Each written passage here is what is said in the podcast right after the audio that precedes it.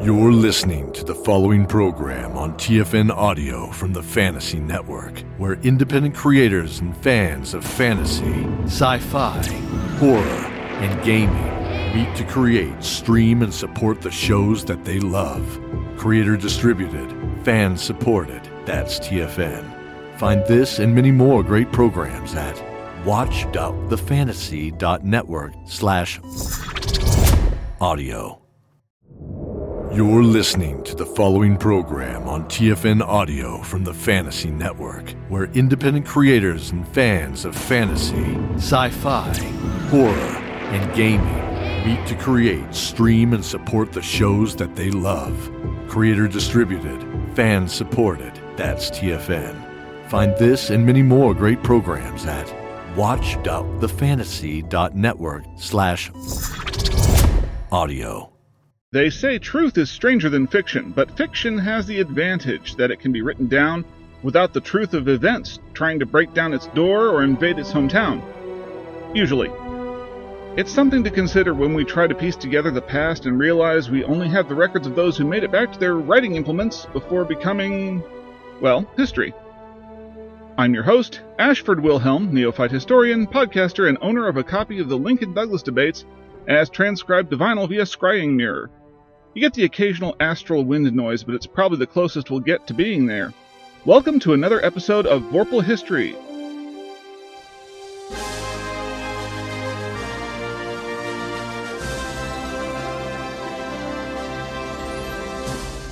A podcast that takes what we thought we knew about our shared past and maybe turns it on its head. I didn't have another idea for how I'd be cutting up the concept of history with a slice through anything sword, but we needed an intro, so it's very stream of consciousness, you know? Okay, so we were going through the works of one Lannis Caxton, a scribe to Lord Callum Stonecarp, governor of the Dunwelmish colony. They discovered a nearby temple full of strange humanoids in black. The basement had something in it that could warp time and space, and said something spat the second expedition to find it out into the nearby forest. One of the humanoids gave Caxton a map, and then a nearby squirrel found this exchange worthy of swearing at him. It took a while for these events to further complicate Caxton's life, as the weather and housekeeping occupied his time for a while. Eep Day, the 6th of Mavestus. Forgive me, keepers of chronicles, but it has been a trying few days, as our new home appears to be prone to autumn rains.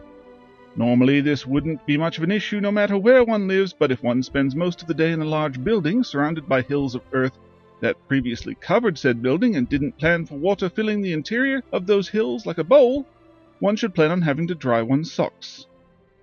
I have also become acquainted with how to shovel drainage ditches, though again I would swear that some of the work is done after I've had my blisters healed and collapsed in bed for the night. Lord Stonecarp has hinted that we have volunteers making up for my lack of will and strength, and I have deemed it wise to not make further inquiries for the time being. At any rate, little of note happened, or at least nothing that warranted scraping mud from the floor and shooing toads out from under the furniture. Today saw one of several reports concerning the theft of food from our meager stores. While meat is fairly plentiful, if not occasionally edible, our harvestable items are in shorter supply. This is due to the weather turning colder and our druidic colonists having limits on how much they can coax plants to grow and bear fruit. There's also debate on what grain should be prioritized and how it should be used, as the competing forces are largely the bread makers and the beer makers. The former maintains it needs to feed the latter, while the latter emphasize how few will care about any problems, including a lack of baked goods, should they be allowed to produce their wares. The Winemakers Guild boycotted the meeting as no one has seen fit to druidically enhance their grapevines as of yet. Not to be outdone, the priests of Nayland and Aura have been busy working their own food-based miracles, producing quantities of a flour-like substance that appears to work well in the making of flatbread and as a coating for anything deep-fried. Rumors that spirits brewed with it will cause all manner of hallucinatory experiences have caused some issue with the clergy distributing their foodstuffs. At first we thought it might be due to worries regarding heresy, but the more enquiries we made, the more we came away with the impression that the effects might not be completely harmless. Lord Stonecarp has scheduled several private meetings regarding this matter. Using fermented, God generated carbs has been a staple of American spirits for over two centuries, which gave the early churches making the stuff a little conundrum when supplying it to the alcoholic beverage industry. On the one hand, it funds their missions, and on the other, it causes people to sometimes flip their brains into modes that can become heretical, sometimes literally. More than one schism arose from someone drinking a mana made bottle of something and waking up the next morning with a personal message from one or more gods about how things ought to be done. Few gods ever seemed to speak up about outlawing these beverages, meaning they either approved of the practice or they probably thought it was funny.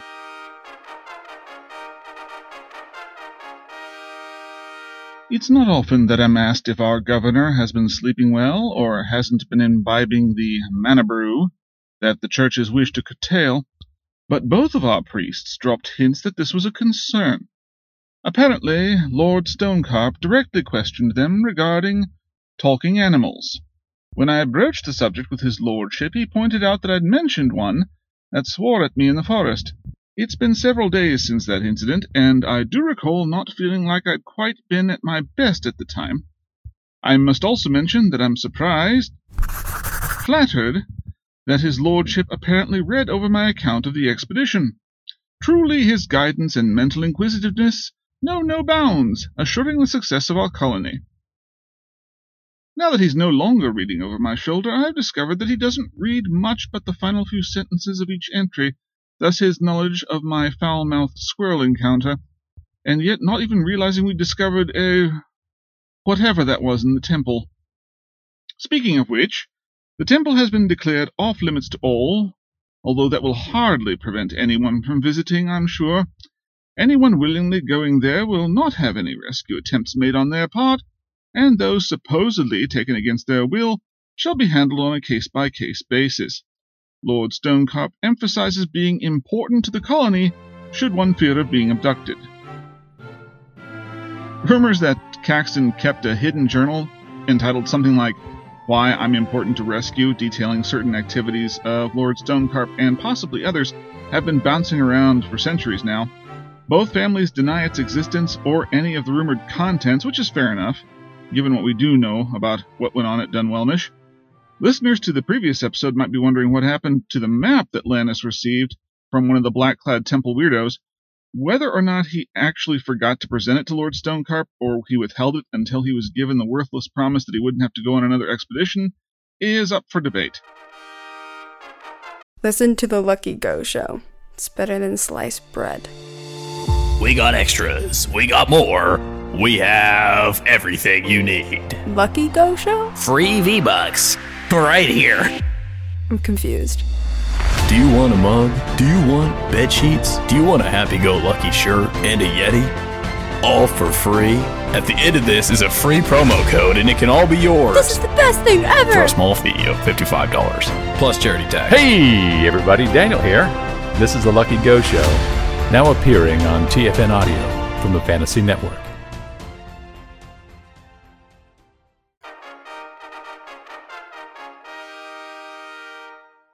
Starnday, the 8th of Mavestus. Stonecarp Hall received an unusual visitor today in the form of the wizard Angstrom, whose tower now looks as if it grew from the very spot on which it was built. The man himself is a powerful presence, his pointed hat often touching the ceiling, leaving sparks where it makes contact. He has also taken to wearing some kind of wand belt, with at least two of his magical weapons in easy reach at any given time. I later inquired with Lord Stonecarp if these violated the no weapons rule we tried to enforce in the hall. Our governor told me that Angstrom himself said they'd be commonplace in a few hundred years, with magicians using them in some form of ritual dueling to settle disputes. Besides, he noted we hadn't tried to confiscate them upon his arrival, ergo we'd set the precedent that wands were not a part of the regulations in question. I almost noted the reason why we didn't do so is that none of us were a more powerful wizard, who could be expected to handle any objections. However, as no other wizards of similar stature were available, I decided the issue wasn't worth pursuing at this juncture. Angstrom also brought with him a small cage containing what looked like a common starling, something that was apparently of import regarding his meeting with Lord Stonecarp. I would swear it before both of the divine representatives we have in our colony, and not just to perpetuate my true claim at requiring more time recovering from my last ordeal, that the starling gave me an evil look. Not one like a curse or a hex, mind you, but more as if I were responsible for it being caged and probably having missed a very important appointment. I was soon called into the office, whereupon I was ordered to hand over the map I'd been given outside the temple. I'd completely forgotten it, likely due to stress, overwork, and having been so close to whatever it was that lurked under the temple itself. When I located it and gave it to Lord Stonecarp, the starling aimed a wing at me and spoke. See, I told you he had it. I am told that I was in some sort of fugue state for roughly half an hour after that. Keep in mind that Caxton, for all his travels, was a pretty sheltered guy when it came to wildlife. He'd read about talking beasts, of course, and he'd probably seen or met non human beings when he was learning his trade in Lon Caldonum's Ixford University. At the very least, he was likely used to talking non humanoids wearing clothes and being somewhat larger for reasons we'll explore in a bit.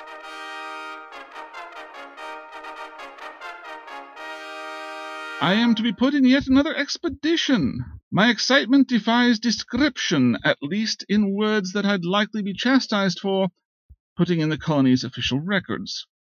The map leads us to a cove north of our settlement, in which, so a little bird told us, is a hostage situation. Our missing vessel, the Waywarden, is moored there. However, due to altercations between the crew and the fauna of this land, the ship is not in the hands of any one faction.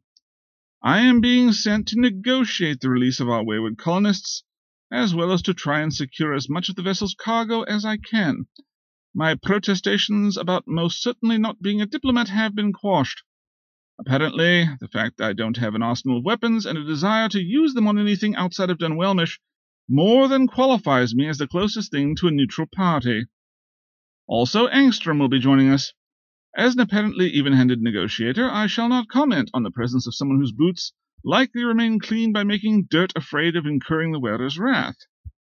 Our guide on this journey is named Springsong, who is a talking sparrow. Forgive the pause, I had to reread that line a few times to fully embrace the situation. So, yeah, talking animals. Folklore is loaded with them, usually helping out someone to become a member of a royal house, or depose some wicked ruler. And here's the amazing thing they existed and probably still do. The last confirmed sighting was in 1974 when a dog owned by the president blew the whistle on the use of scrying rituals to spy on the opposing party's headquarters. This is why, when world leaders have pets, they're either kept out of secure places or watched 24 7 for signs they might start blabbing about what they've heard. Even when they were at what many scholars pinpoint as their population's height, they were rare to encounter, mostly out of self preservation.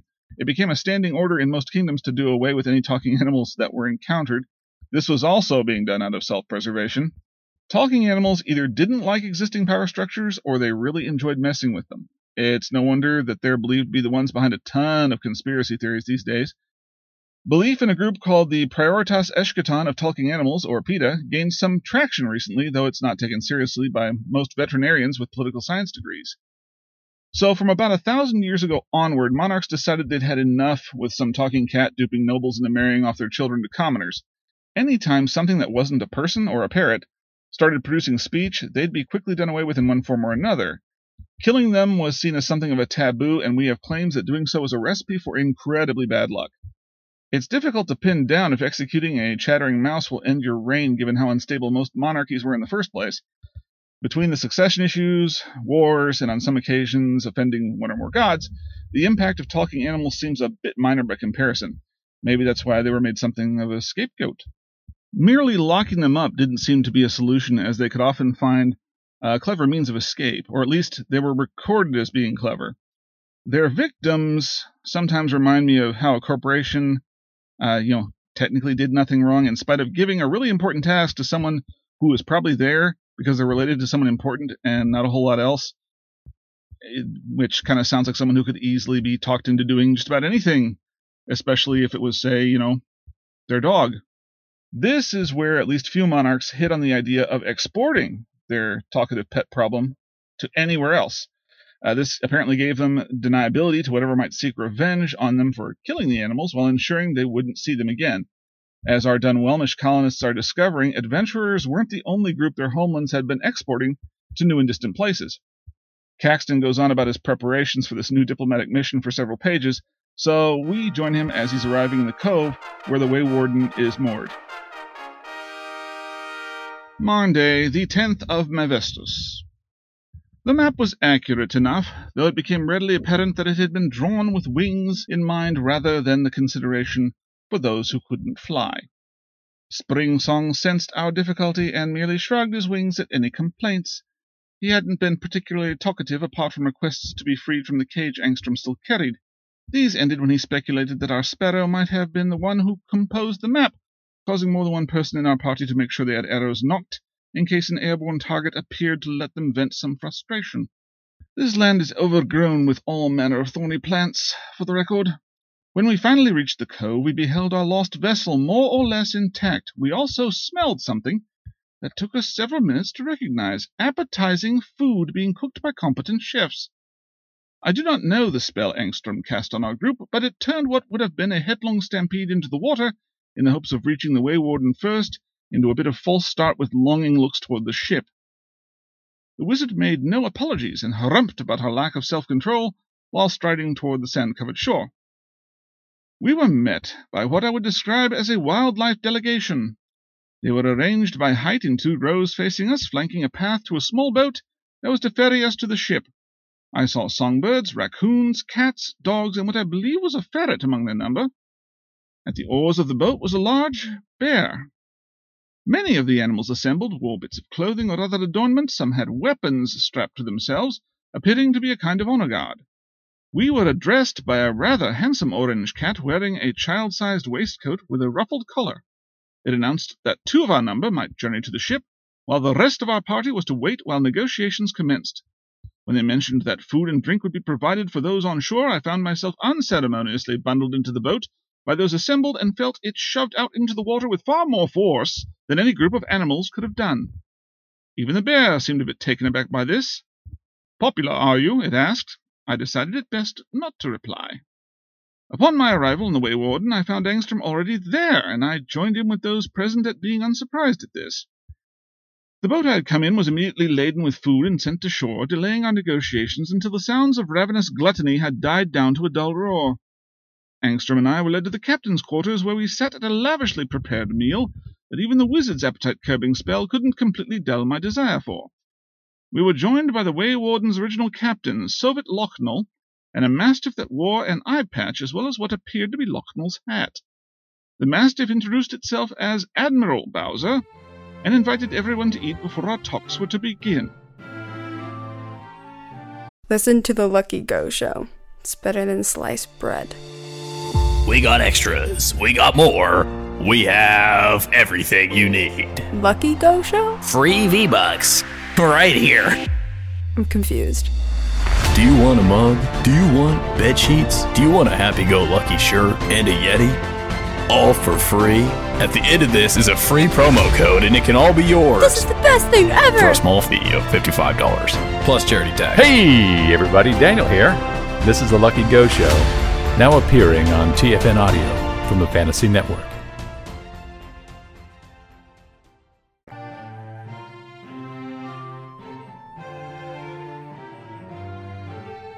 Foodies will be glad to hear that you can find recipes for some of the dishes served at this meeting, thanks to analysis of the food stains on the original pages of Caxton's account. There was also Mastiff DNA on some of the stains, which suggests that Bowser was a sloppy eater or perhaps drooled a bit when he spoke. Bowser apparently chose the rank of Admiral out of some kind of deference to Captain Locknell. It was to place Bowser in a respectable position to the human crew and their leader, yet allow Locknell to still claim a command position in regards to the ship. The situation boiled down to this. The Waywarden, although separated from the other ships, had come ashore at almost the same time as the others came to Dunwelmish. The crew scouted out the land, and having several cooks on board, set about to sampling the local flora and fauna to add to their lists of ingredients. When some of the furrier ingredients verbally protested, things got a little chaotic. Once the local talking animal population found out they were being taken by invaders, they were easily able to capture many of the Waywarden's foraging parties because they had bears on their side, among other things. Apparently, a large fish talked someone into lowering a rope ladder, promising to grant them wishes. Uh, this poor sod was then ambushed by two white angry beavers who kept him quiet while the animals that couldn't fly made their way onto the ship. Accounts of what happened next differ as both the crew and the animals embellished and downplayed various alleged events. Caxton recorded them all, accurately enough that both parties put their signatures or paw prints on them, once they found out he was the official colonial chronicler. The situation that Lannis and Angstrom found was that the animals had control of the upper deck and the stores in the hold.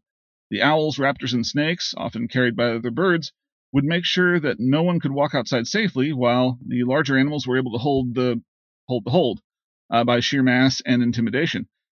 The crew had control of the armory and the galley. The former was their primary bargaining chip as they threatened to start firing cannon at anything that came close to them, disregarding the damage that might do to the hull.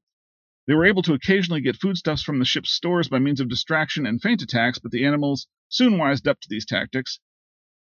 What made it more of a symbiotic relationship was when the cooks started preparing meals with the thought that if they were going to eventually die to talking beasts, they might as well go out with something decent to eat. The animals, it turned out, became very interested in what was being prepared, and with the strongest argument being the bears are drooling, an accommodation was made. The animals would bring food components from the forest and ocean in exchange for the crew preparing it for everyone under supervision. It said that recipes were swapped, though the crew confided they had little interest in preparing the regurgitated insects and seeds the bird provided, for example. At least they reasoned they found out what in this land was poisonous and what wasn't and so the stalemate persisted until both sides found common cause against the humanoids in black from the temple. Abductions of the animals began, much in the same way they had taken some of the colonists. Those who remained weren't certain what had happened to their comrades, though they had what they referred to as dark thoughts about what had been done to them. It's here I should note that there's a theory that talking animals were or are a kind of a light hive mind. It's not so much they think together, they just share a kind of collective personality and get feelings about the experiences and fates of their fellows. I mean, this is far fetched, but it's the best we can do based on the information we have, and it explains some things. Uh, it's also, so goes the hypothesis, how they can manage to have any kind of intellect with which to form words, sew clothing, trick monarchs, and otherwise disrupt institutions wherever they go. There are quite a few anarchist groups that claim talking animals as their symbol, which is why the online group Anonymous frequently uses the Sly Fox mask if they still exist, going underground has only enhanced their reputation as being responsible for anything that appears to defy explanation or appears to involve skullduggery. Um, this is encouraged by just about every politician, internet conspiracy theorist, or CEO that needs a quick scapegoat while they offload their shares. If that last one reminds you of that whole Enron mess, you're not alone. We're skipping over the minutes of several meetings that many suspect that Caxton was drawing out so he could avoid having to go back to boiled mystery meat at Dunwelmish. We rejoin the record after the negotiations have come to some kind of head. One cook remained on the Waywarden, not just to seal our treaty, but out of loyalty to the captain. The animals were well pleased with this, especially one of the bears, who told his fellows, That's one for each of us, eh, lads? We were assured that this was a joke. We assured them that promises of special ingredients being added to the food should anything happen to the non animals crewing the Waywarden was equally meant in a spirit of mirth. Angstrom polished his wands yet again to get everyone back on the matters at hand. The cooks were assured they would be hailed as gods within the boundaries of blasphemy when they arrived at Dunwelmish. Admiral Bowser declined to say where the Waywarden would be bound, out of a courtesy to his exiled passengers who were wary of any interception should word spread of their destination. Captain Locknell said he'd planned on finding a new home with this voyage, but would rather it be somewhere else. As we returned to Dunwelmish with our new charges and watched the Waywarden sail toward the horizon, I asked Angstrom why the temple and the swallow had provided us with a map to this location. His answer was something along the lines of, Even a temple to an otherworldly entity is a power structure. If the talking animals couldn't convince one of their own to upset their apple cart, they likely caught some of them trying to do so. He held up the empty cage. Our feathered friend promised me great power and wealth should I decide to meddle in their affairs. That they gave you directions to the Waywarden tells me the temple was already trying to deal with that ocean-bound zoo. In the spirit of what I thought was camaraderie, I congratulated our resident wizard on having avoided temptation when offered such things. He cocked an eyebrow and told me to make no mistake that he could be tempted, but it was not the proper bait. I'm not sure what to recommend concerning this conversation to Lord Stonecarp. Perhaps it amounts to as much as knowing which direction a storm is coming from so you can later inform someone as they dig you out of the rubble.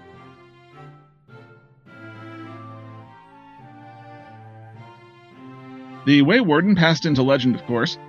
There were stories of ships suddenly gaining animal mascots while out in the middle of the ocean, and soon after developing a sudden case of mutiny and new management. A lot of these stories came from places near coastlines, enough of them that they're given a little significance just due to the numbers. Even just a few years ago, a movie called Bowser's Ark was in theaters, sparking debate as to if all of the talking animals on screen were CGI or not. Dunwelmish did hail the return of edible food to the colony, though cooks found it challenging to prepare some of the things being brought in from the forest. On the plus side, the former cooks were able to go back to their old professions, and a few were able to find new ones, uh, usually involving the production of quite flavorful glue and leather. We're going to take a little diversion next episode into one of the major causes of the Civil War and how it got a foothold in Dunwelmish. It's also why it's so difficult to find accurate burial records from our early settlements. You've been listening to Vorpal History, a look at the fantastical history of the world, which, for all you know, is totally real. Just ask any cat you find wearing Wellingtons. Get more of this podcast and other great content on the Fantasy Network.